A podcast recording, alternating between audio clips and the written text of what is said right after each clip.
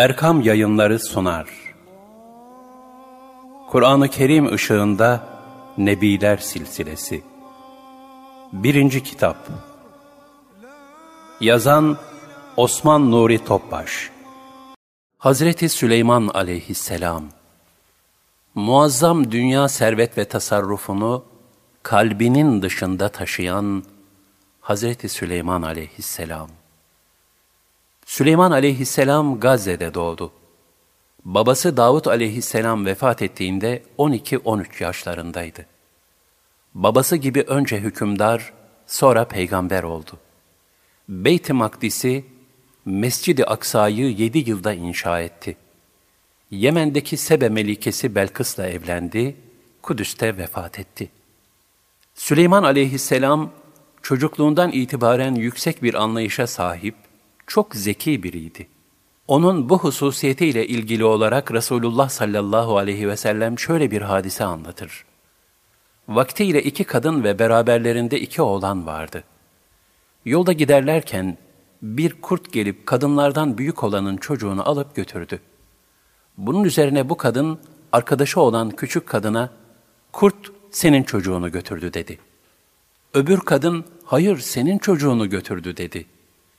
Nihayet bu iki kadın aralarında hükmetmesi için Davut aleyhisselama müracaat ettiler. Davut aleyhisselam çocuğun büyük kadına ait olduğuna hükmetti. Onlar muhakemeden çıkıp Davut aleyhisselamın oğlu Süleyman aleyhisselama gittiler. Davut aleyhisselamın hükmünü söylediler. Süleyman aleyhisselam da bana bir bıçak getirin. Çocuğu bu iki kadın arasında paylaştırayım dedi.'' Bunun üzerine küçük kadın, aman öyle yapma, Allah sana rahmet eylesin, çocuk bu kadınındır dedi. Bunun üzerine Süleyman aleyhisselam, çocuğun küçük kadına ait olduğuna hükmetti. Çünkü analık şefkati, evladının ölmesine razı gelemezdi. Süleyman aleyhisselamın firasetiyle alakalı bir başka rivayette şöyledir. Bir gece bir koyun sürüsü bir tarlayı harap etmişti. Tarla sahipleri Davut aleyhisselama gelip şikayetçi oldular. Telef olan tarla kıymet bakımından koyun sürüsüne müsaviydi. Bunun üzerine Davut aleyhisselam koyunların tarla sahibine verilmesine hükmetti. Süleyman aleyhisselam o sırada küçük yaşta olmasına rağmen, babacığım bir yol daha var. Koyunları tarla sahibine borç olarak verelim. Sütünden ve yününden istifade etsin. Bu arada tarlayı düzenlesin.'' Tarla eski haline gelinceye kadar koyunlar kendisinde kalsın. İşleri yoluna girince de sürüyü sahibine teslim etsin dedi. Davut aleyhisselam bu teklifi çok beğendi ve öyle hükmetti. Ayet-i kerimede şöyle buyurulur.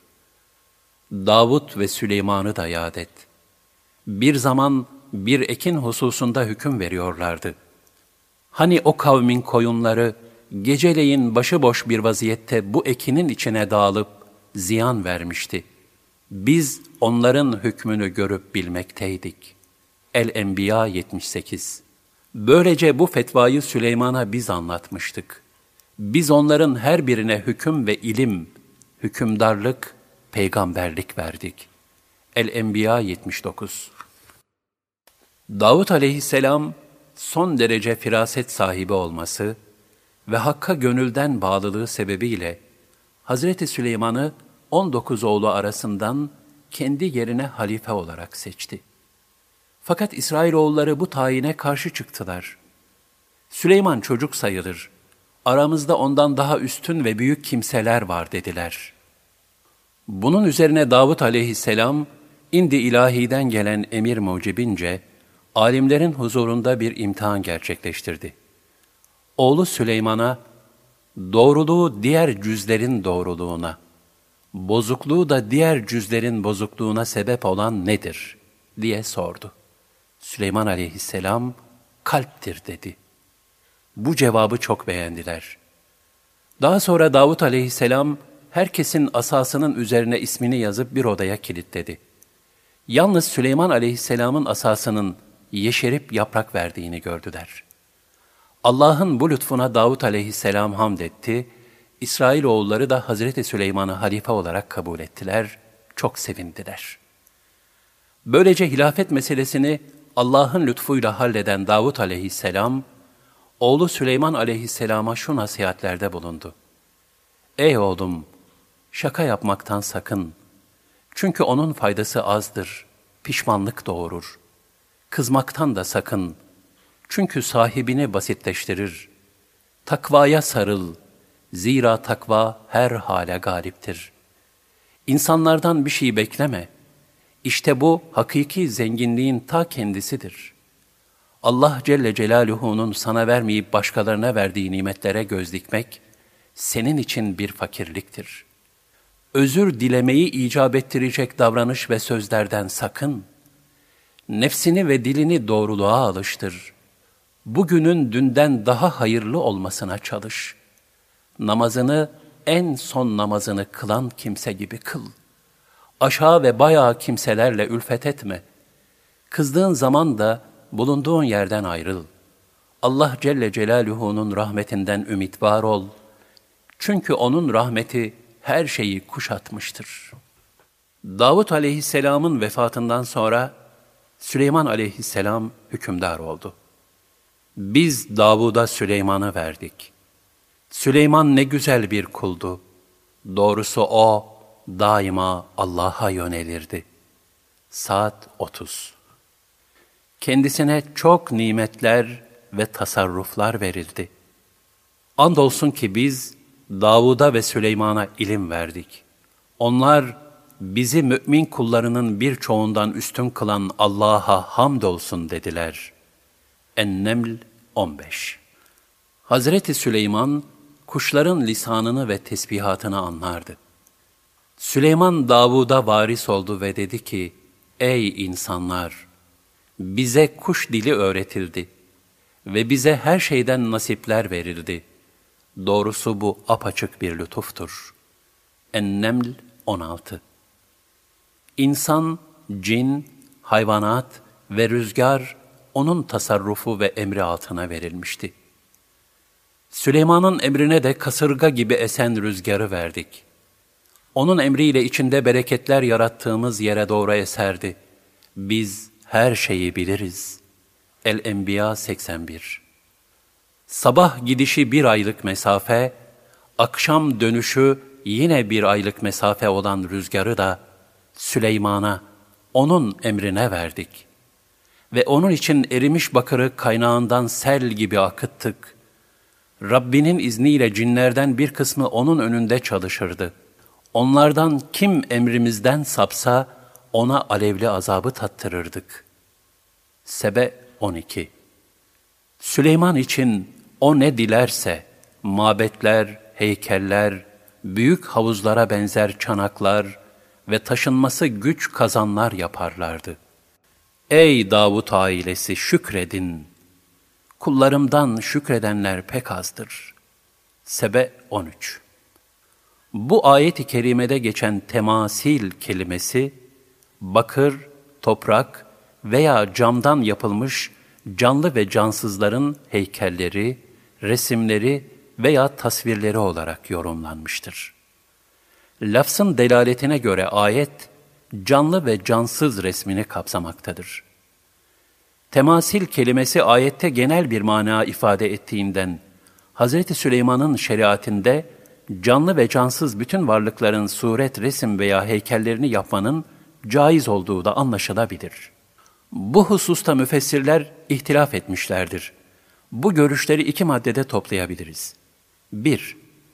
Müfessirlerin bir kısmı Hazreti Süleyman'ın şeriatında canlıların resim ve heykelini yapmanın caiz olmadığını, çünkü Hazreti Süleyman'ın Hazreti Musa'nın şeriatine tabi olduğunu ve onun şeriatinde de açıkça canlı resmi yapmanın yasaklandığını söylerler.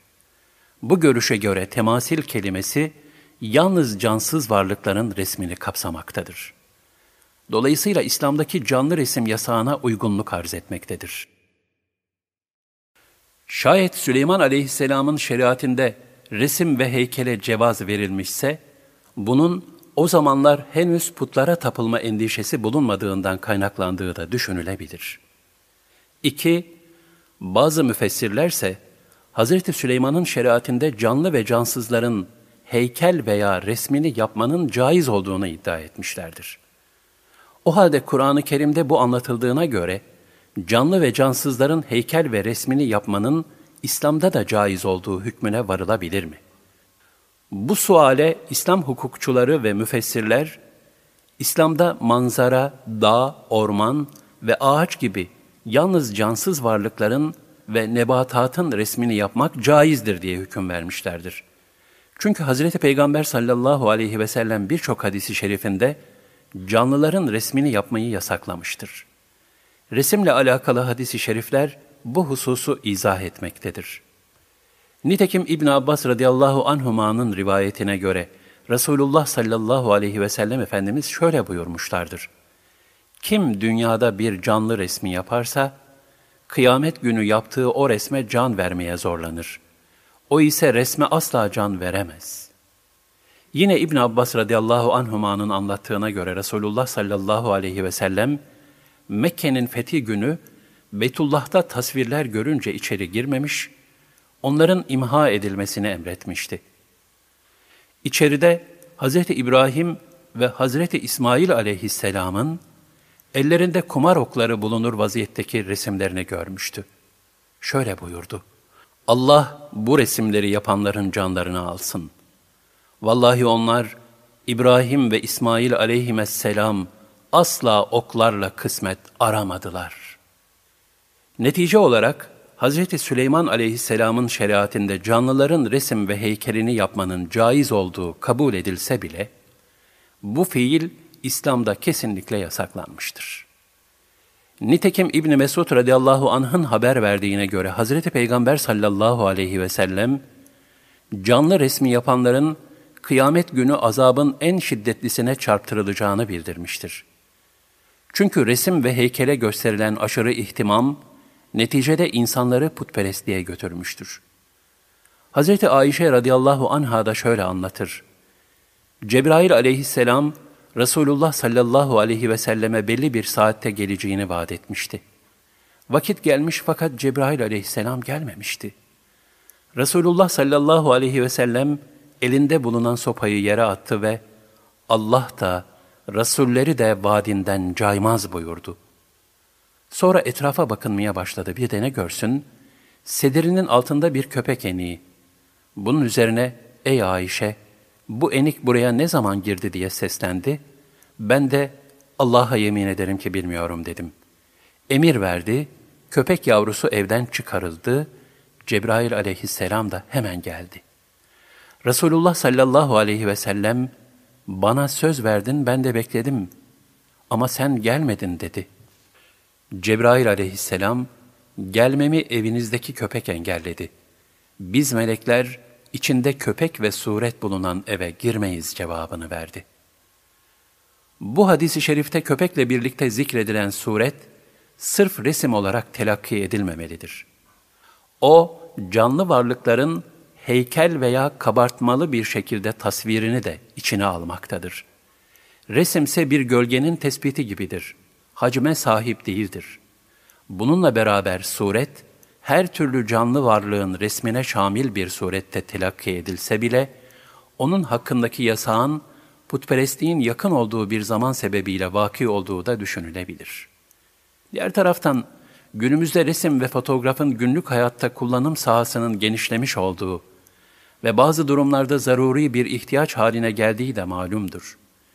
Dinamik bir yapıya sahip olan İslam dini, zaman içinde zaruret mevkiine gelen bu tür ihtiyaçlar için belli bir meşruiyet sınırı belirleyerek onun kullanılmasına müsaade etmiştir. Yeri gelmişken şunu da hatırlatalım ki, yukarıdaki hadisi şerifte ifade edildiği üzere içinde köpek bulunan eve melek girmemesi de mühim bir hakikate işaret etmektedir. Yüce dinimiz İslam, ev içinde köpek beslenmesini yasaklamıştır. Zira köpeğin nefesi ve salyası necistir. Nitekim köpeklerin salyalarından, tüylerinden ve hatta nefeslerinden çeşitli bulaşıcı hastalıkların husule geldiği, artık günümüzde şüphe götürmez bir ilmi gerçektir. Üstelik bunlar ilmin bugünkü ulaştığı noktada tespit edebildiği gerçeklerdir. İslam'ın bu husustaki ölçülerinin henüz bilinmeyen kim bilir daha nice hikmetleri bulunmaktadır. Hadis-i şerifte buyurulduğu gibi eve tesadüfen girmiş olan bir köpek yavrusu sebebiyle Cebrail aleyhisselam, Peygamber Efendimiz aleyhissalatu vesselamın yanına gelememiştir. Bir de hiçbir sebep yokken, iradi olarak içinde köpek beslenen evlerin halini düşünmek gerekir. Zira Resul-i Ekrem Efendimiz sallallahu aleyhi ve sellemin Hz. Ayşe radıyallahu anhaya bu köpek yavrusu buraya ne zaman girdi diye sorması ve onun da vallahi bilmiyorum diye yemin ederek cevap vermesi de gösteriyor ki, bir Müslümanın evinde bile bile köpek bulundurması söz konusu olamaz. Bu hadise de sebepsiz değil, müminler için bir hükmün zahir olması hikmetine binaen vuku bulmuştur. Kedi evcil bir hayvandır. Onun evde bulunmasında mahzur yoktur. Fakat ev içinde köpek beslemek caiz değildir. Ancak avcılık, çobanlık ve bağ bahçe bekçiliği gibi vazifeler için o da evin dışında olmak kaydıyla köpek beslenmesine müsaade edilmiştir. Zira bu bir ihtiyacı karşılamaktadır. Hakikaten Cenab-ı Hak köpeği insanın emrine vermiş ve onu birçok hayvandan farklı olarak sahibine karşı sadakat sahibi kılmıştır. Üstelik onu birçok fenni aletin sahip olamadığı müstesna kabiliyetlerle donatmıştır. Nitekim bugün narkotik aramalarında veya enkaz altındaki insanların yerinin tespitinde kullanılan köpekler, bağ, bahçe ve ev bekçiliklerine ilaveten, insanlığın sağlığı için de bekçilik yaparak son derece önemli hizmetler görmektedirler. Bugün özellikle Batı aleminde aile parçalanmış ve insanlar fert hayatı yaşamaya başlamış olduğundan, bilhassa yalnız yaşayanlar, hırsız ve sair menfiliklere karşı ev içinde köpek beslemektedirler. Üstelik birçok batı ülkesinde evde bakılan köpeklere sigorta yapma mecburiyeti bile getirilmiştir. Köpeklerinin beslenmelerine ilaveten, sigorta masraflarının da ödenmesinde beis görmeyip cömert davrananların pek çoğu, her nedense toplumdaki fakirlere karşı aynı cömertliği sergileyememektedirler. Onların pek çok külfeti ve masrafı göze alarak evde köpek bulundurmaları, zamanla hem köpeğin hem de sahibinin fıtratlarını bozmaktadır. Zira köpeğe duyulan aşırı düşkünlük, onu neredeyse ailenin bir ferdi gibi görecek kadar ileriye götürülmüştür. Bu aşırılıklar, zaman zaman kendi evladını ikinci derecede görmeye kadar varmaktadır. Bunun en korkunç neticesi ise egoistliğin dehameleşerek evlada verilmesi gereken sevgiyi köpeğe yönlendirmek suretiyle evlat sahibi olma meylini köreltmesidir. Bunun en korkunç neticesi ise egoistliğin dehameleşerek evlada verilmesi gereken sevgiyi köpeğe yönlendirmek suretiyle evlat sahibi olma meylini köreltmesidir. Nitekim bugün birçok batı ülkesinde nüfus artacağı yerde azalmaktadır.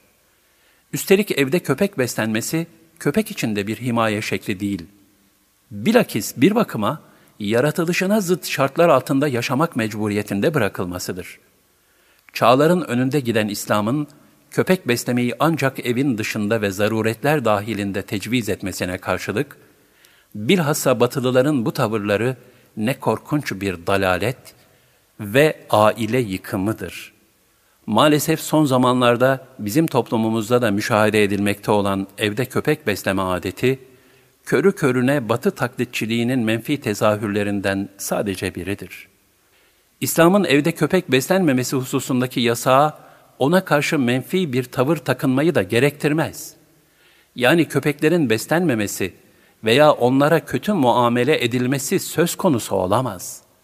Bilakis İslam, merhameti bütün mahlukata şamil bir surette telkin ettiği için, köpeklerin de hayatlarının korunmasını, diğer mahlukat gibi onlara da şefkat ve merhametle muamele edilmesini emretmiştir.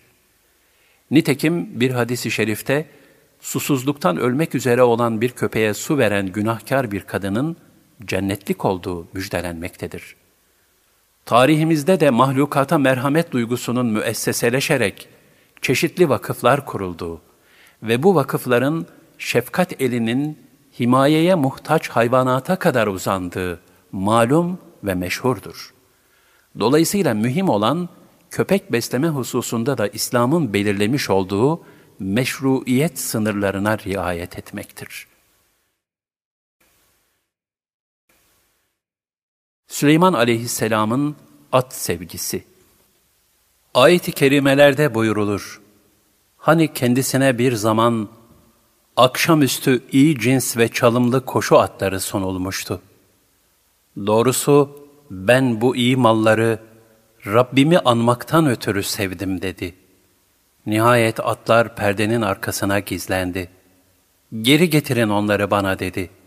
Ve artık onların bacaklarını boyunlarını sıvazlamaya başladı. Saat 31-33 Bir kısım müfessirlere göre Hazreti Süleyman aleyhisselam, ben atları Rabbimin zikrinden dolayı sevdim dedi. Yani namazını veya virdini aksatmadı. Nihayet o atlar perdenin ardına gizlendi, ahırlara çekildi yahut koşuda gözden kayboldu. O zaman namazını bitirdi ardından geri getirin onları bana dedi. Artık bacaklarını boyunlarını sıvazlamaya başladı, okşadı, tımarlarına itina gösterdi.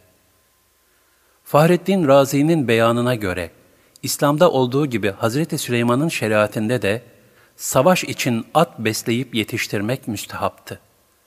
Bir gün Hazreti Süleyman atları teftiş etmişti. Üç ayağını basıp bir ayağının tırnağını yere değdirmiş vaziyette duran dizi dizi atları görünce, ben sırf Rabbimin adını anmak için, yani O'nun rızasını kazanmak ve O'nun adını yaymak için dünya malını sevdim, nefsim için istemedim demişti.'' Sonra seyislere atları koşturmalarını emretmiş, hızla koşan atlar gözden kayboluncaya dek onları seyretmiş ve ardından at bakıcılarına onları bana getirin diye emrederek getirilen atları sevip okşamıştı. Böylece Rabbin kudret ve sanatının güzel bir tecellisini müşahede etmişti. Ayet-i kerimeden anlaşılıyor ki atlar, duruştaki ve gidişteki güzellikleriyle ilahi bir kudret tecellisini sergilerler.'' At, tarih boyunca cengaverlerin kahramanlık, zafer, fetih ve asalet müjdecisiydi. At, Allah Teala'nın Kur'an-ı Kerim'de kendisine yemin ettiği müstesna yaratıklardandır. Andolsun Allah yolunda koştukça koşanlara, andolsun kıvılcım saçanlara, sabah sabah akına çıkanlara ve tozu dumana katanlara.'' hep birden düşman topluluğunun içine dalanlara. El-Adiyat 1.5 Resulullah sallallahu aleyhi ve sellem atlar hakkında şöyle buyurmuştur. Kıyamet gününe kadar atların alınlarına hayır yani ecir ve ganimet düğümlenmiştir. Kim Allah'a gerçekten inanarak ve vaadine gönülden bağlanarak, onun yolunda cihad etmek için at beslerse, o atın yediği içtiği gübresi ve bevli, kıyamet gününde o kimsenin sevapları arasında olacaktır. Atlar ruhi bakımdan insanlara en yakın mahluklardır. Harbe girecek süvari, atını kendi hissiyatına uygun olarak seçer. Çünkü atlar düşman karşısında üstündeki süvarisiyle beraber aynı heyecanı yaşarlar. At aynı zamanda bir kudret tecellisidir. Vücudu da ayrı bir tenasüp ve zarafet içindedir. Süleyman aleyhisselamın imtihan edilmesi Bir gün Allah Teala Hazreti Süleyman'ı imtihan etti. Bir anda bütün kudretini elinden aldı. Ayeti kerimede buyurulur. Andolsun ki Süleyman'ı imtihan ettik. Tahtının üstünde bir ceset gibi bırakıverdik. Sonra tevbe ile eski haline döndü.'' Saat 34 Süleyman aleyhisselamın bir anda her şeyi elinden alınmış, hiçbir şeyi kalmamıştı. Ayette geçen fitne yani imtihan hakkında çeşitli rivayetler vardır. 1. Hazreti Süleyman Mescid-i Aksa'yı yaptırdığı sırada, getirdiği sanatkarlar içinde sanatların hilelerini bilen bir takım şeytanların kurdukları bir ihtilal yüzünden, bir süre nüfusunu kaybetmiş yahut tahtından ayrı kalmış Böylece tahtında ya kendisi kuvvetsiz bir ceset halinde hükümsüz kalmış yahut tahtı da işgal edilip yerine 40 gün kadar heykel gibi birisi oturtulmuştu. İki, bir rivayette Süleyman aleyhisselam, zevcelerinin hepsinden oğlan çocuğu olmasını ve bunların da Allah yolunda küffar ile cihad etmelerini istedi. Fakat inşallah diyerek Allah'ın ismini anmayı unuttu. Bunun üzerine ancak bir zevcesinden sakat bir oğlu dünyaya geldi. Nitekim Hz. Peygamber sallallahu aleyhi ve sellem Efendimiz de kendisine ruh, ashab-ı kehf ve Zülkarneyn aleyhisselam hakkında sual sorulduğunda yarın gelin haber vereyim buyurmuştu. Ancak inşallah demeyi unutmuştu. Bu sebeple Efendimiz sallallahu aleyhi ve selleme de bir müddet vahiy gelmedi. Allah Teala şöyle buyurur. Allah'ın dilemesine bağlamadıkça, inşallah demedikçe, hiçbir şey için bunu yarın yapacağım deme. Bunu unuttun takdirde Allah'ı zikret. Umarım Rabbim beni doğruya bundan daha yakın olan bir yola iletir de. El-Kehf 23-24 3. Diğer bir görüşe göre Süleyman aleyhisselam şiddetli bir hastalıkla imtihan edildi. Tahtının üstünde cansız bir ceset gibi kaldı. 4. Başka bir rivayete göre ise Allah Teala içine bir korku verdi. Öyle ki bela gelmesi endişesiyle Süleyman aleyhisselam cansız bir ceset haline geldi. Sonra Allah'ın lütfuyla kendisine tekrar eski hali bahşedildi. Süleyman aleyhisselam şöyle istiğfar etti. Rabbim beni bağışla. Bana benden sonra kimsenin ulaşamayacağı bir hükümranlık ver. Şüphesiz sen daima bağışta bulunansın dedi. Saat 35 Süleyman aleyhisselamın kimsenin muktedir olamayacağı güçlerin kendisine verilmesini istemesi, tefahür yani övülmek için değildi. Zamanındaki zalim padişahları zelil etmek içindi. Çünkü devrindeki padişahlar gurur ve kibir içinde zulmediyorlardı. Fahrettin Razi, Süleyman aleyhisselamın duasına şöyle bir mana da vermiştir. Rabbim, bana öyle şanlı bir mülk ver ki, ben ona kavuşup öldükten sonra, dünya mülkünün vefası olsaydı Süleyman'a olurdu denilsin de, kimsenin dünya saltanatına hırs ve rağbeti kalmasın. Bu ifadeden anlaşıldığına göre Süleyman aleyhisselamın asıl maksadı, dünya mülkünü değil, ahiret mülkünü istemektir. Ayet-i kerimede buyurulur, her kim ahiret kazancını isterse, ona ondan veririz. Her kim de dünya gelirini isterse, ona da ondan veririz. Fakat onun için ahirette bir nasip yoktur.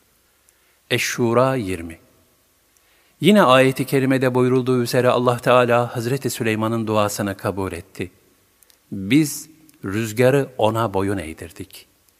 Onun emriyle istediği yere tatlı tatlı akıp giderdi.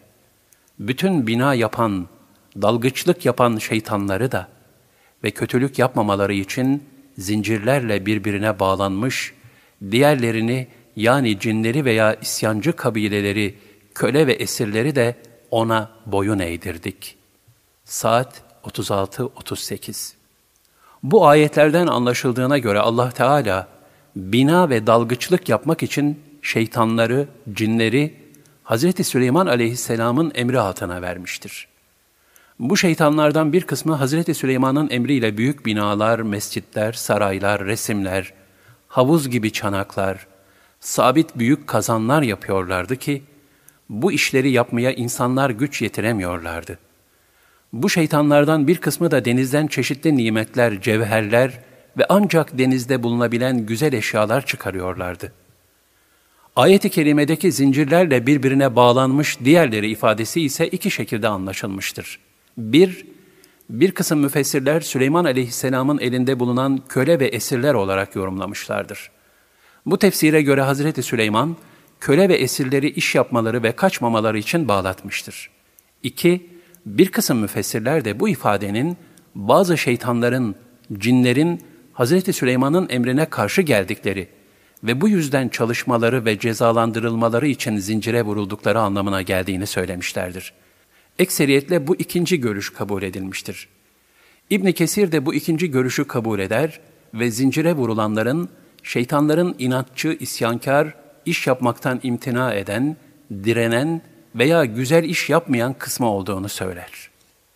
Hz. Süleyman aleyhisselama böyle bir kudret ve ihtişam veren Allah Teala, ona geniş bir tasarruf salahiyeti de vermişti. Cenab-ı Hak şöyle buyurur, İşte bu bizim bağışımızdır. İster ver, ister elinde tut. Hesapsızdır dedik. Doğrusu onun bizim katımızda büyük bir değeri ve güzel bir yeri vardır. Saat 39.40 Ebu Hureyre radıyallahu anh'ten rivayet edildiğine göre Resulullah sallallahu aleyhi ve sellem şöyle buyurdular. Cinlerden bir ifrit dün akşam namazımı bozdurmak için üzerime atıldı. Allah bana imkan verdi de onu kıskıvrak yakaladım. Hatta sabah olunca hepinizi göresiniz diye onu mescidin direklerinden birine bağlamayı arzu ettim. Ancak kardeşim Süleyman aleyhisselamın şu sözünü hatırladım. Rabbim beni mağfiret et. Bana benden sonra kimsenin ulaşamayacağı bir hükümranlık ver. Saat 35. Allah da onu hor ve hakir olarak geri çevirdi. Süleyman aleyhisselam kendisine bu kadar büyük bir zenginlik ve saltanat lütfedilmiş olmasına rağmen, daima huşu, tevazu ve vecd içinde bir kulluk hayatı yaşayıp, kalbini dünyadan müstani kılmayı bilmiştir. Nitekim onun bu faziletini beyan sadedinde, Süleyman aleyhisselam kendisine bahşedilen mülke rağmen, Allah'a duyduğu huşu sebebiyle, ölünceye kadar başını semaya kaldırmamıştır buyurulmuştur. Beyt-i Makdis'in inşası Davut aleyhisselam, Allah Celle Celaluhu'nun emriyle Beyt-i Makdis'in inşaatını başlatmış fakat ömrü kifayet etmemişti. Bunun üzerine Süleyman aleyhisselam cinleri topladı. Onlarla beraber Beyt-i Makdis'in inşasını devam ettirdi. Etrafına da 12 mahallesi olan bir şehir kurdurdu. Başlangıçta Beyt-i Makdis diye bilinen bu mabedin ismi sonradan Mescid-i Aksa oldu. Fazileti bakımından üç büyük mescitten biridir. Bu üç mescidin birincisi Mescid-i Haram, Kabe, ikincisi Mescid-i Nebevi, üçüncüsü de Mescid-i Aksa'dır. İçinde mukaddes emanetlerin ve Tevrat levhalarının bulunduğu tabut da bu mescitte bulunmaktaydı.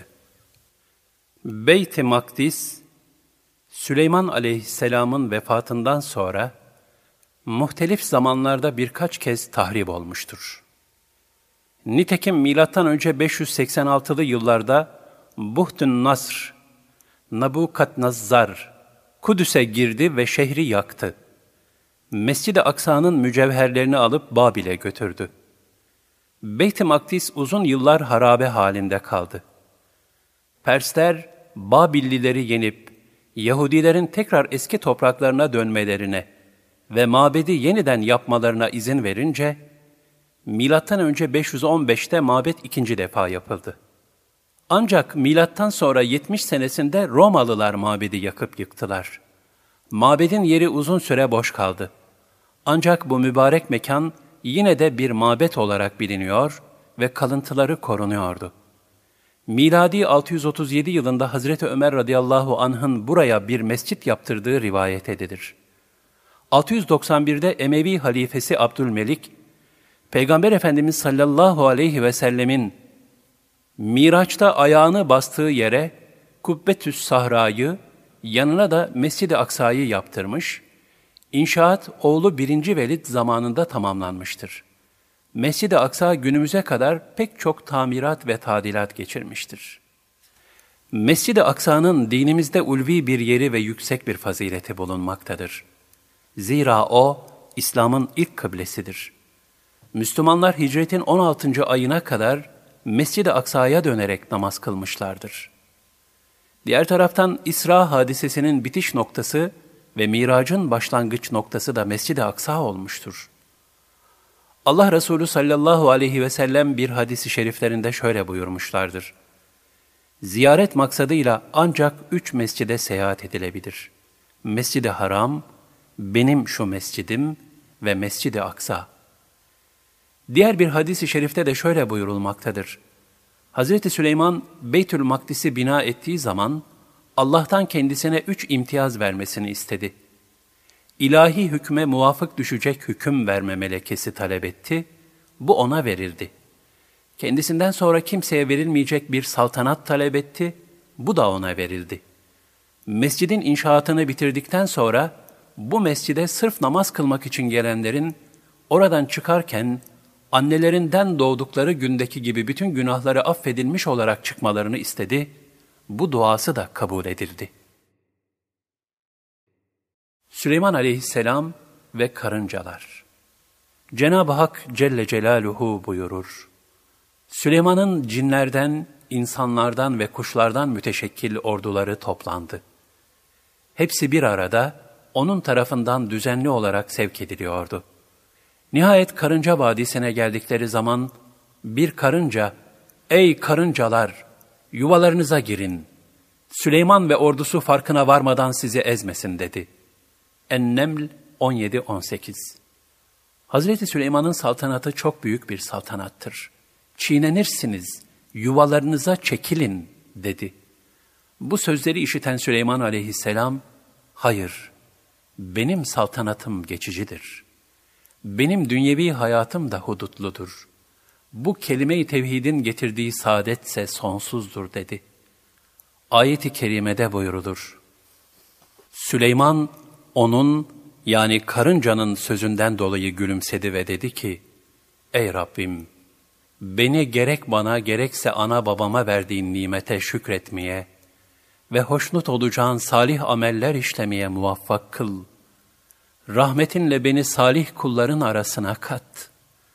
En-Neml 19 Ayet-i kerimede buyurulduğu üzere Süleyman aleyhisselam, bütün saltanatına rağmen, büyük bir tevazu ve kulluk şuuru içinde, kendisiyle birlikte ana babası için Hakk'ın rahmetine sığınmıştır. Süleyman aleyhisselamın annesinin bir nasihatini Peygamber Efendimiz sallallahu aleyhi ve sellem şöyle haber vermişlerdir. Yavrum, geceleri çok uyuma. Zira geceleri çok uyumak, kıyamet günü insanı fakir bırakır. Bu bakımdan ahiretin fakirleri durumuna düşmemek için, dünyanın rahatına ve saltanatına aldanmadan, Hakka kulluk yolunda gayret göstermek icap eder. Süleyman aleyhisselam, Hüthüt kuşu ve Belkıs Süleyman aleyhisselam, Mescid-i Aksa'nın inşaatının bitmesiyle, rüzgar, cinler, insanlar, kuşlar ve diğer vahşi hayvanlardan meydana gelen ordusuyla birlikte Mekke'ye doğru bir yolculuk yaptı. Hz. Muhammed sallallahu aleyhi ve sellem Efendimizin Mekke'yi teşrif edeceklerini de haber verdi. Oradan Sana şehrine geçti. Gördüğü güzel bir vadide namaz kılmak istedi. Bu arada Hüthüt, onlar namaz kılana kadar etrafı dolaşmak arzusuyla ordudan ayrıldı.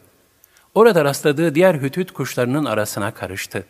Gittiği yerlerde gördüğü manzaralar karşısında hayran kaldı. Öbür Hüthüt kuşları onu Belkıs'ın sarayının bahçelerinde gezdirdiler. Bu sırada Süleyman aleyhisselam abdest suyu bulması için Hüthüt'ü aradı. Çünkü Hüthüt'ün vazifesi abdest almak için su bulunan mıntıkaları bildirmekti. Süleyman aleyhisselam ne kadar aradıysa da Hüthüt'ü bulamadı. Ayet-i kerimelerde bu hal şöyle bildirilir. Süleyman kuşları teftiş etti ve şöyle dedi. Bana ne oluyor ki Hüthüt'ü göremiyorum, yoksa kayıplara mı karıştı? Enneml 20 Önce bana ne oluyor ki Hüthüt'ü göremiyorum diyerek şefkatle Hüthüt'ü arayan Süleyman aleyhisselam, onun kendisinden izin alarak ayrıldığını öğrenince, ordusundaki disiplin kaidesinin gereği olarak bu defa şöyle dedi. Ya bana mazeretini gösteren apaçık bir delil getirecek, ya da onu şiddetli bir azaba uğratacağım, yahut boğazlayacağım. Enneml 21 Çok geçmeden hüt hüt gelip, ben senin bilmediğin bir şeyi öğrendim. Sebe'den sana çok doğru ve mühim bir haber getirdim dedi. Enneml 22 Sebe, Yemen'de dedelerinin ismiyle anılan bir kabilenin adıdır. Sebe şehri, Belkıs'ın hükmettiği ülkenin başkentiydi. Ayet-i kerimede buyurulur. Andolsun, Sebe kavmi için oturduğu yerlerde büyük bir ibret vardır. Biri sağda, diğeri solda iki bahçeleri vardı. Onlara Rabbinizin rızkından yiyin ve ona şükredin. İşte güzel bir memleket ve çok bağışlayan bir Rab demiştik. Sebe 15 Hütüt gördüklerini Süleyman aleyhisselamı anlatmaya devam etti. Gerçekten onlara Sebelilere hükümdarlık eden, kendisine her şey verilmiş ve büyük bir tahtı olan bir kadınla karşılaştım. Enneml 23 Onun ve kavminin Allah'ı bırakıp güneşe secde ettiklerini gördüm. Şeytan kendilerine yaptıklarını süslü göstermiş ve onları doğru yoldan alıkoymuş. Bunun için hidayeti bulamıyorlar. Enneml 24 Şeytan göklerde ve yerde gizleneni açığa çıkaran, gizlediğinizi ve açıkladığınızı bilen Allah'a secde etmesinler diye böyle yapmış. Halbuki yüce arşın sahibi olan Allah'tan başka ilah yoktur. Enneml 25-26 Süleyman Hüthüt'e dedi ki, doğru mu söyledin yoksa yalancılardan mısın bakacağız. Enneml 27 Süleyman aleyhisselamın bir mührü vardı. Yüzük taşı şeklinde taşıdığı bu mührü, parmağına geçirdiğinde bütün mahlukat kendisine itaat ederdi. Rivayet edildiğine göre üzerinde La ilahe illallah Muhammedur Resulullah yazılıydı. Hz. Süleyman besmele ile başlayan bir mektup yazdı, üzerine de meşhur mührünü vurarak ardından da şöyle tembihledi. Şu mektubumu götür, onu kendilerine ver. Sonra onlardan biraz çekil de ne sonuca varacaklarına bak. Enneml 28 Hüt mektubu aldı ve Belkıs'ın tahtının üzerine bıraktı. Sonra bir kenara çekilip olanları seyretmeye başladı. Sabahleyin uykudan kalkan Belkıs, tahtının üzerindeki mektubu gördü. Kimin getirdiğini merak etti. Çünkü kapılar kapalıydı, muhafızlara sordu. Bu mektubu kim getirdi dedi. Onlar da bizler kapının önünde bekçiydik. Hiç kimse içeri girmedi dediler. Bunun üzerine Belkıs şaşkınlıkla mektubu açtı, okudu ve hayretler içinde kaldı. Derhal kavminin ileri gelenlerini topladı ve onlara, beyler, ulular, bana çok önemli, şerefli bir mektup bırakıldı, dedi. Mektup Süleyman'dandır. Rahman ve Rahim olan Allah'ın adıyla başlamaktadır. Enneml 29-30 Bazı müfessirler, Belkıs'ın mektuba ve içindekilere bu ifadelerle gösterdiği hürmet mukabilinde, neticede hidayetle şereflendiğine işaret etmektedirler. Nitekim sihirbazlar da Musa aleyhisselama, ''Ya Musa, önce sen mi atarsın, yoksa biz mi atalım?'' diyerek hürmet ve nezaket göstermişler ve sonunda imanla müşerref olmuşlardı.'' Buna mukabil İran Kisrası Hazreti Peygamber sallallahu aleyhi ve sellem Efendimizin hidayete davet eden mektubunu alınca, yırtıp yere attığı ve hakaret ettiği için mülk ve saltanatı parçalanmış, hayatı küfürle son bularak bedbaht bir şekilde kötü bir akıbete düçar olmuştur. Allah dostlarından Bişri Hafi ise üzerinde Allah ismi yazılı bir kağıdı yerden almış, temizleyerek güzel kokular sürmüş ve evinin en güzel yerine asmıştı. Bu hürmet dolu tazimi sebebiyle Allah Teala onu büyük mükafatlara nail kıldı. Salihler kervanına dahil etti. Belkıs mektubu okumaya devam etti. Hazreti Süleyman, bana baş kaldırmayın, teslimiyet gösterip bana gelin diye yazmaktadır. Enneml 31 Süleyman aleyhisselam, mektubundaki besmele ile Belkıs'a, ibadetin yalnız Allah'a yapılacağını anlatmıştı. Böylece hak itikadı beyandan sonra bana karşı tekebbürde bulunmayın buyurmak suretiyle de nefs muhasebesine davet etti ve bana Müslümanlar olarak gelin buyurdu. Bu şekilde bütün saadetin İslam'da olduğunu ifade etti. Sonra Melike Belkıs dedi ki, Beyler, ulular, bu işimde bana bir fikir verin. Bilirsiniz, siz yanımda olmadan, size danışmadan hiçbir iş hakkında kesin karar vermem. Onlar şu cevabı verdiler. Biz güçlü kuvvetli kimseleriz. Zorlu savaş erbabıyız. Buyruksa senindir. Artık ne buyuracağını sen düşün.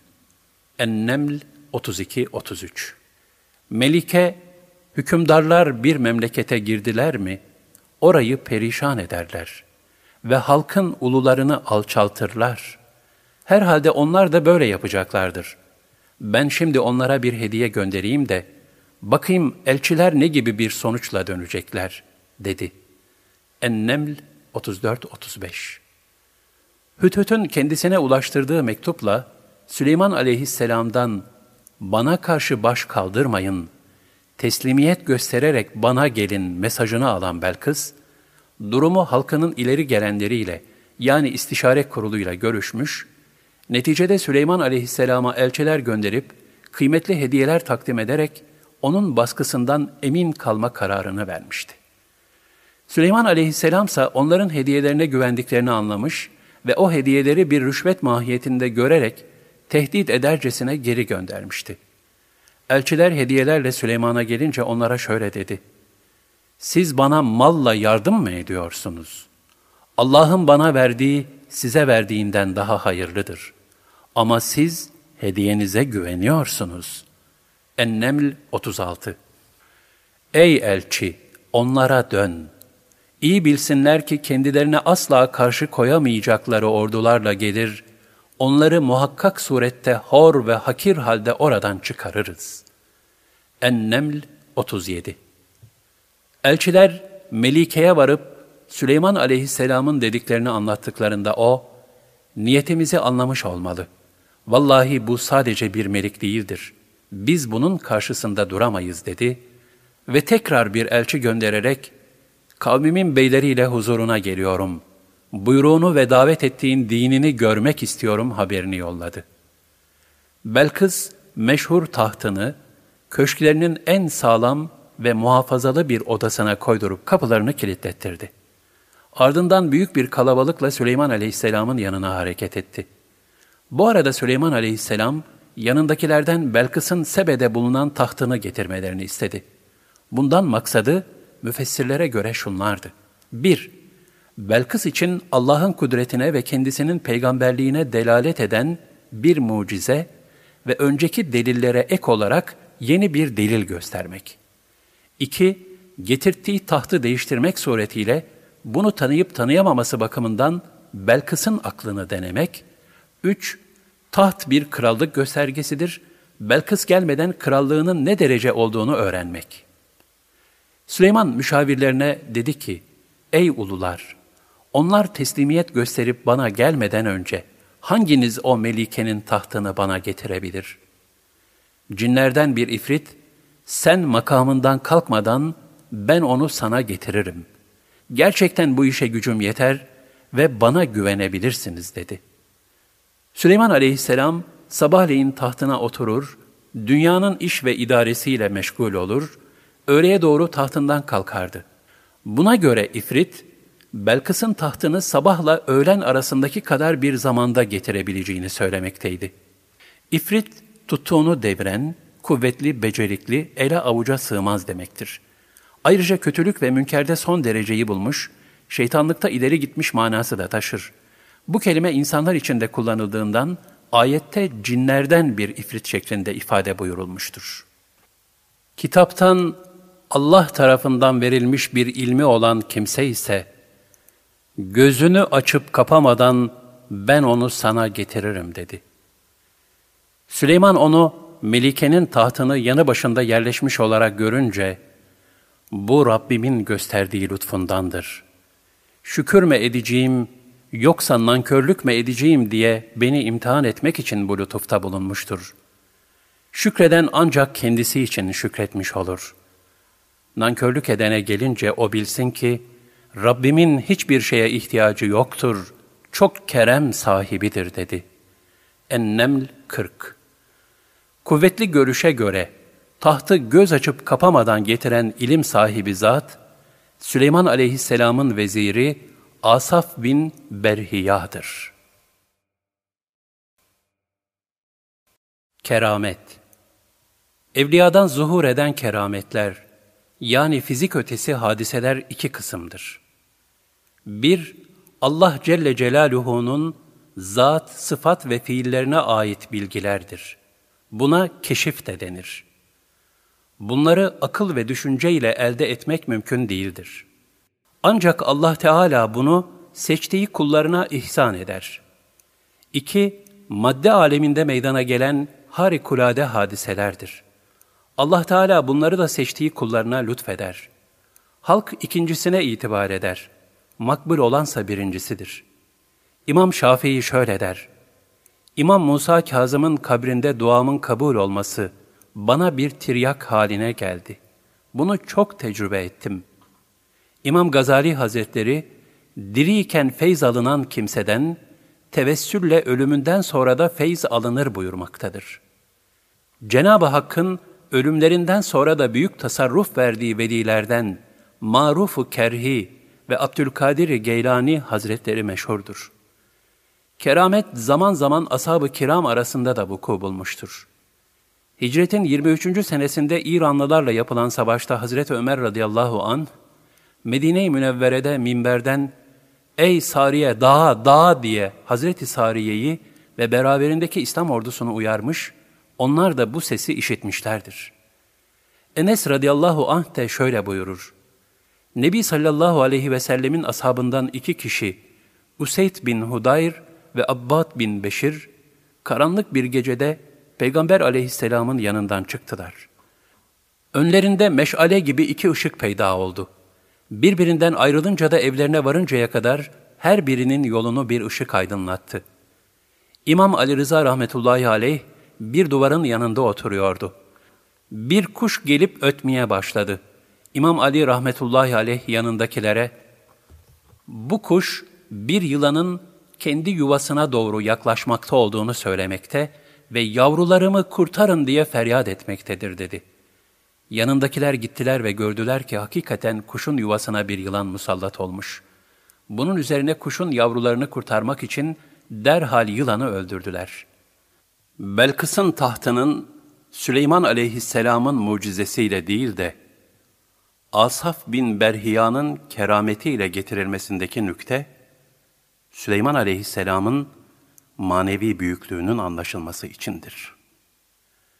Zira Asaf bin Berhiya, Süleyman aleyhisselamın veziriydi. Süleyman devamla dedi ki, onun tahtını tanınmaz hale getirin.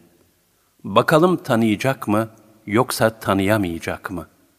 Enneml 41 Taht çok kısa bir sürede getirilmişti.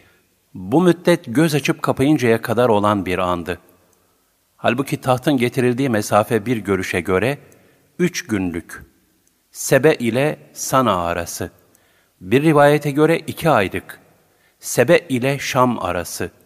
Diğer bir görüşe göre de Sebe ile Kudüs arası mesafesidir.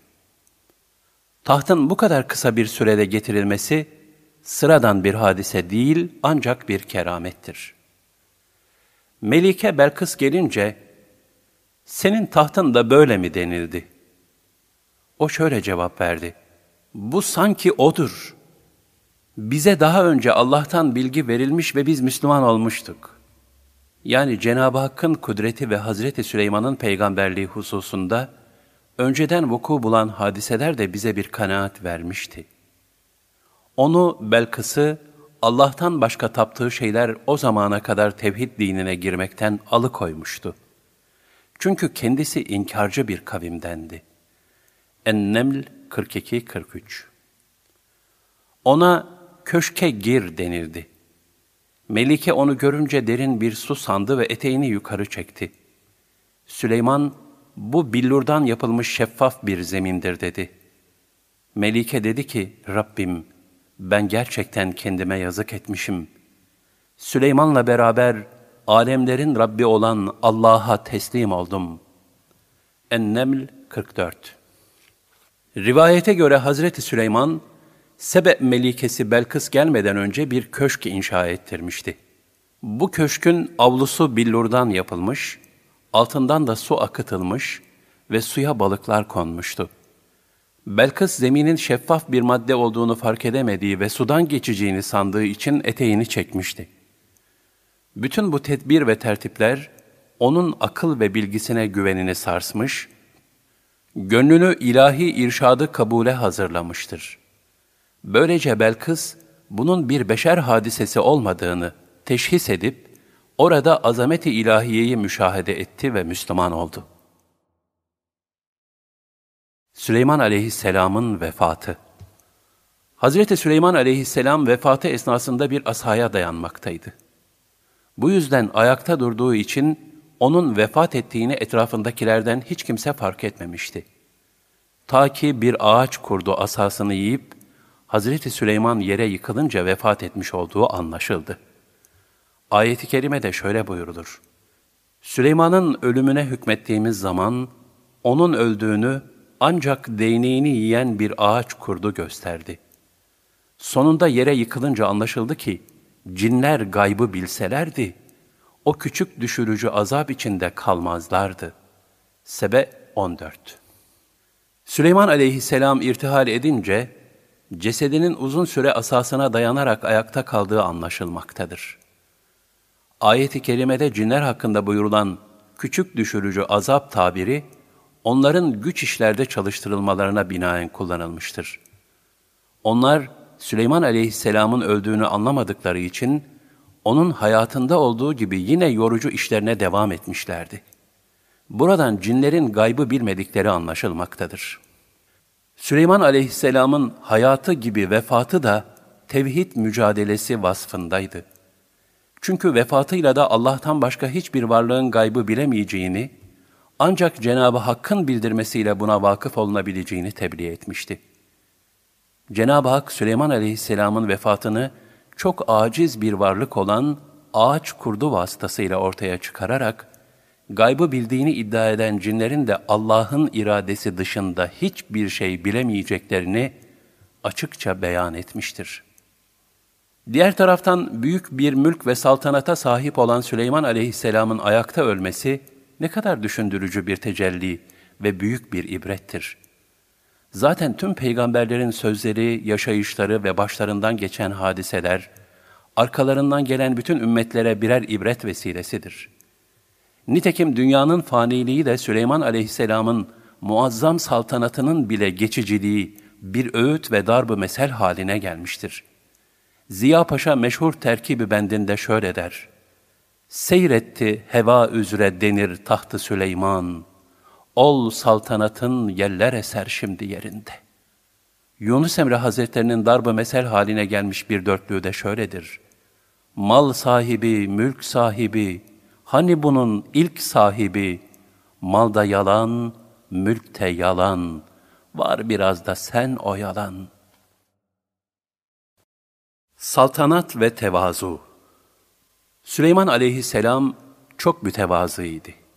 Sabahleyin kalkınca miskin ve gariplerin yanına gider, onlarla oturur, miskin miskinlere yakışır derdi. Halk arasında Süleyman aleyhisselam ve serçe kuşu arasında geçen şöyle bir ibretli hadise naklededir. Süleyman aleyhisselam bir gün serçe kuşunu veya hüt hüt kuşunu azarlamıştı. Bunun üzerine serçe Süleyman aleyhisselamı tehdit etti. Senin saltanatını ve sarayını mahvederim dedi.'' Süleyman aleyhisselam, senin sikletin ne ki benim sarayımı mahvedesin dedi. O küçük kuş şöyle cevap verdi. Kanatlarımı ıslatır ve bir vakıf toprağına sürerim. Sonra da kanatlarıma bulaşan vakıf toprağını senin sarayının damına taşırım. Böylece benim taşıdığım o vakıf toprağı senin sarayını çökertmeye yeter. Bu kıssadan hisse olarak vakıf mallarının ne kadar ehemmiyetli olduğunu kavrayıp, onlara karşı son derece hassasiyet ve hakkaniyetle yaklaşmak gerektiğini idrak etmeliyiz. Nitekim büyüklerimiz vavlardan yani vallahi diyerek lüzumsuz yere yemin etmekten, mesuliyet şuur ve hassasiyeti taşımayan bir vali olmaktan, vazifesini ifa edemeyen bir vasi olmaktan ve vakıf malına ihanet etmekten sakının buyurmuşlardır.'' Burada sakınmaktan maksat, bu müesseselerde çalışanların hak ve hukuka ziyadesiyle dikkat etmeleridir. Çünkü vakıf malı, temlik ve temellükten men edilen, mülkiyeti Allah Teala'ya, faydası ümmete ait olan menkul veya gayrimenkullerdir. Bazı kaynaklarda Süleyman Aleyhisselam'ın diğer peygamberlerden 500 sene sonra cennete gireceği rivayet edilir. Zira Hazreti Süleyman'a büyük bir saltanat ve zenginlik verilmiştir. Bu sebeple bütün bunların hesabını vermek uzun süreceğinden, cennete diğer peygamberlerden sonra gireceği bildirilmektedir. Nitekim ayet-i kerimede peygamberlere de hesap sorulacağı beyan edilmektedir. Elbette kendilerine peygamber gönderilen kimseleri de, gönderilen peygamberleri de mutlaka hesaba çekeceğiz. El-Araf 6 Hazreti Süleyman'ın ardından 12 kabileden meydana gelen Beni İsrail, Süleyman aleyhisselamdan sonra ikiye ayrıldı. 10 kabileden İsrail devleti, iki kabileden de Yahuda devleti kuruldu. 10 kabileden kurulan İsrail devletini milattan önce 721'de Asuriler yıktı. İki kabileden kurulan Yahuda devletini ise milattan önce 586'da Babil hükümdarı Buhtün Nasr yıktı.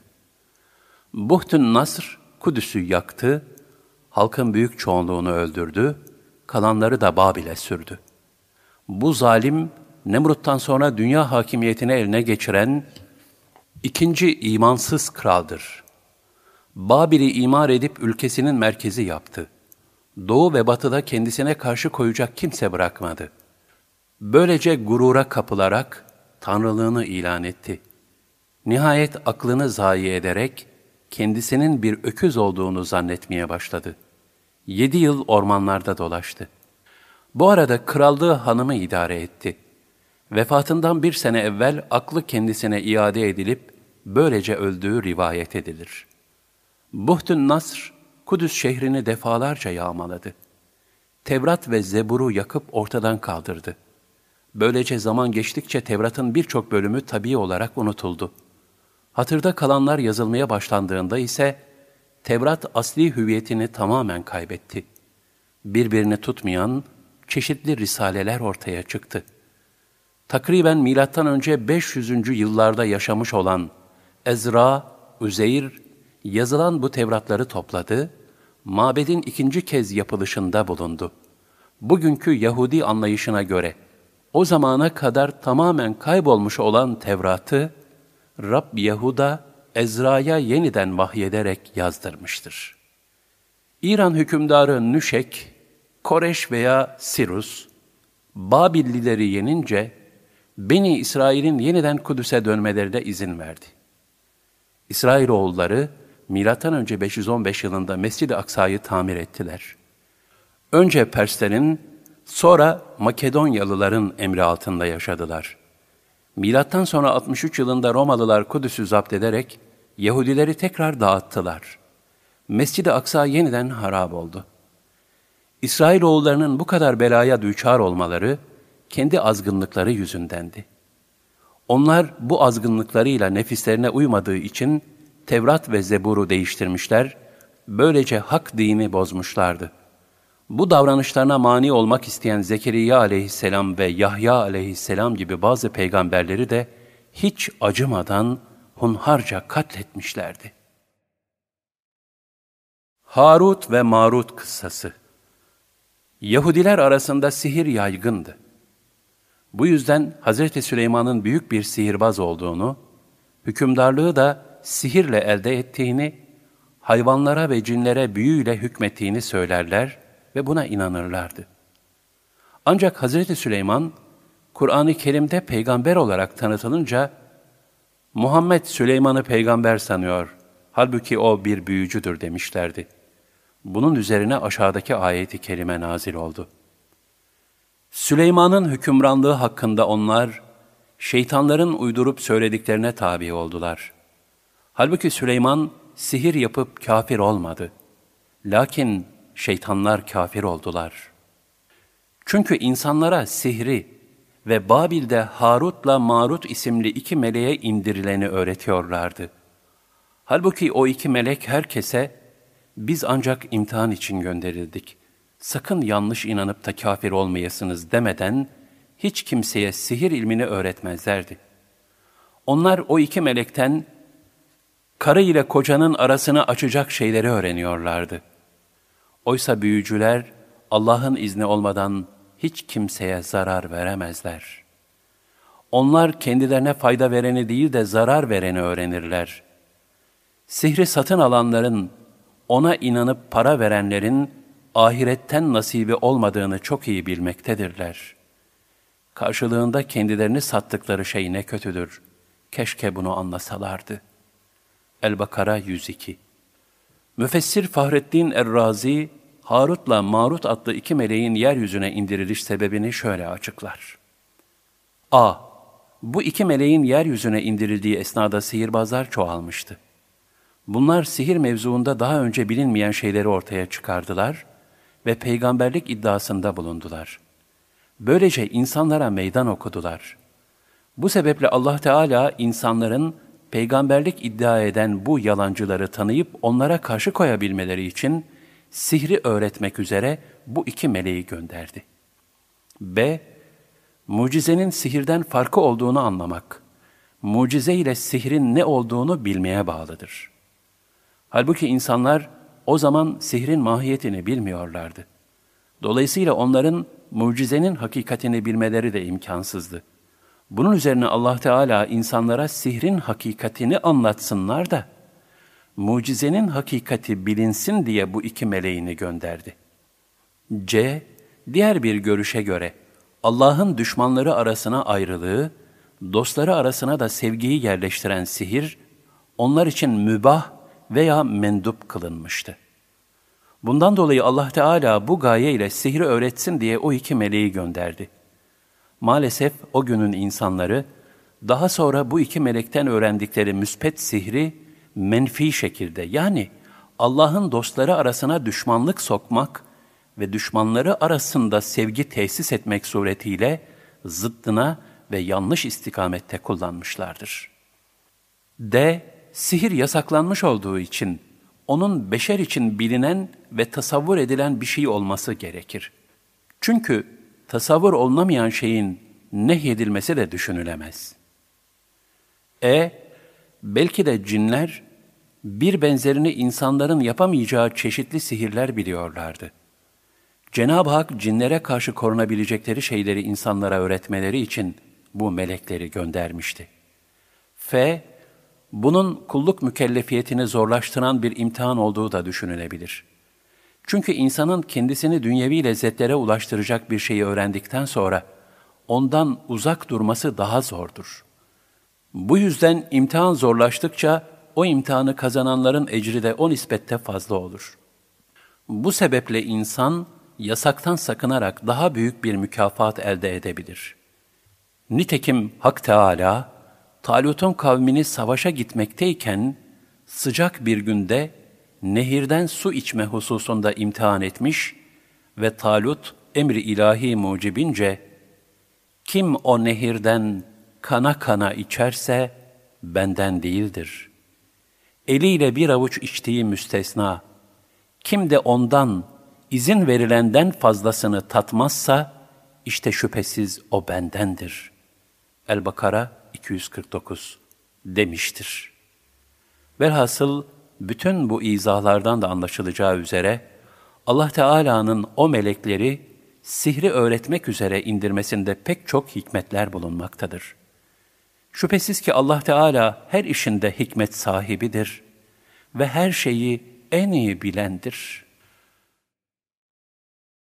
Resulullah sallallahu aleyhi ve sellem Efendimizin Hazreti Süleyman üzerine fazileti 1. Rüzgarlar Süleyman aleyhisselamın emrine verilmişti. Resulullah sallallahu aleyhi ve selleme ise büyük küçük bütün melekler hizmet etti. 2. Süleyman aleyhisselam bir günde iki aylık yol giderdi. Resulullah sallallahu aleyhi ve sellem Efendimiz Miraç gecesi bir anda arşa çıktı. 3. Süleyman aleyhisselama kuşlar gölge yapardı. Resulullah sallallahu aleyhi ve selleme ise bulut gölgelemekteydi. 4. Süleyman aleyhisselamın mührü altında bütün mahlukat hizmet için toplanmıştı. Kıyamet günü bütün enbiya, evliya, şüheda ve suleha, Resulullah sallallahu aleyhi ve sellemin Liva-i Hamd adlı sancağı altında toplanacaktır. 5. Süleyman aleyhisselama bütün dünya mülkü verilmişti. Resulullah sallallahu aleyhi ve sellemin En aciz bir ümmetine ise cennette bu dünyanın on misli büyüklüğünde mülk verildi. 6. Süleyman aleyhisselama kürsi verildi. Resulullah sallallahu aleyhi ve selleme ayetül kürsi verildi. Ayetül kürsi cennet hazinelerindendir. Şeytanlar ondan kaçar.''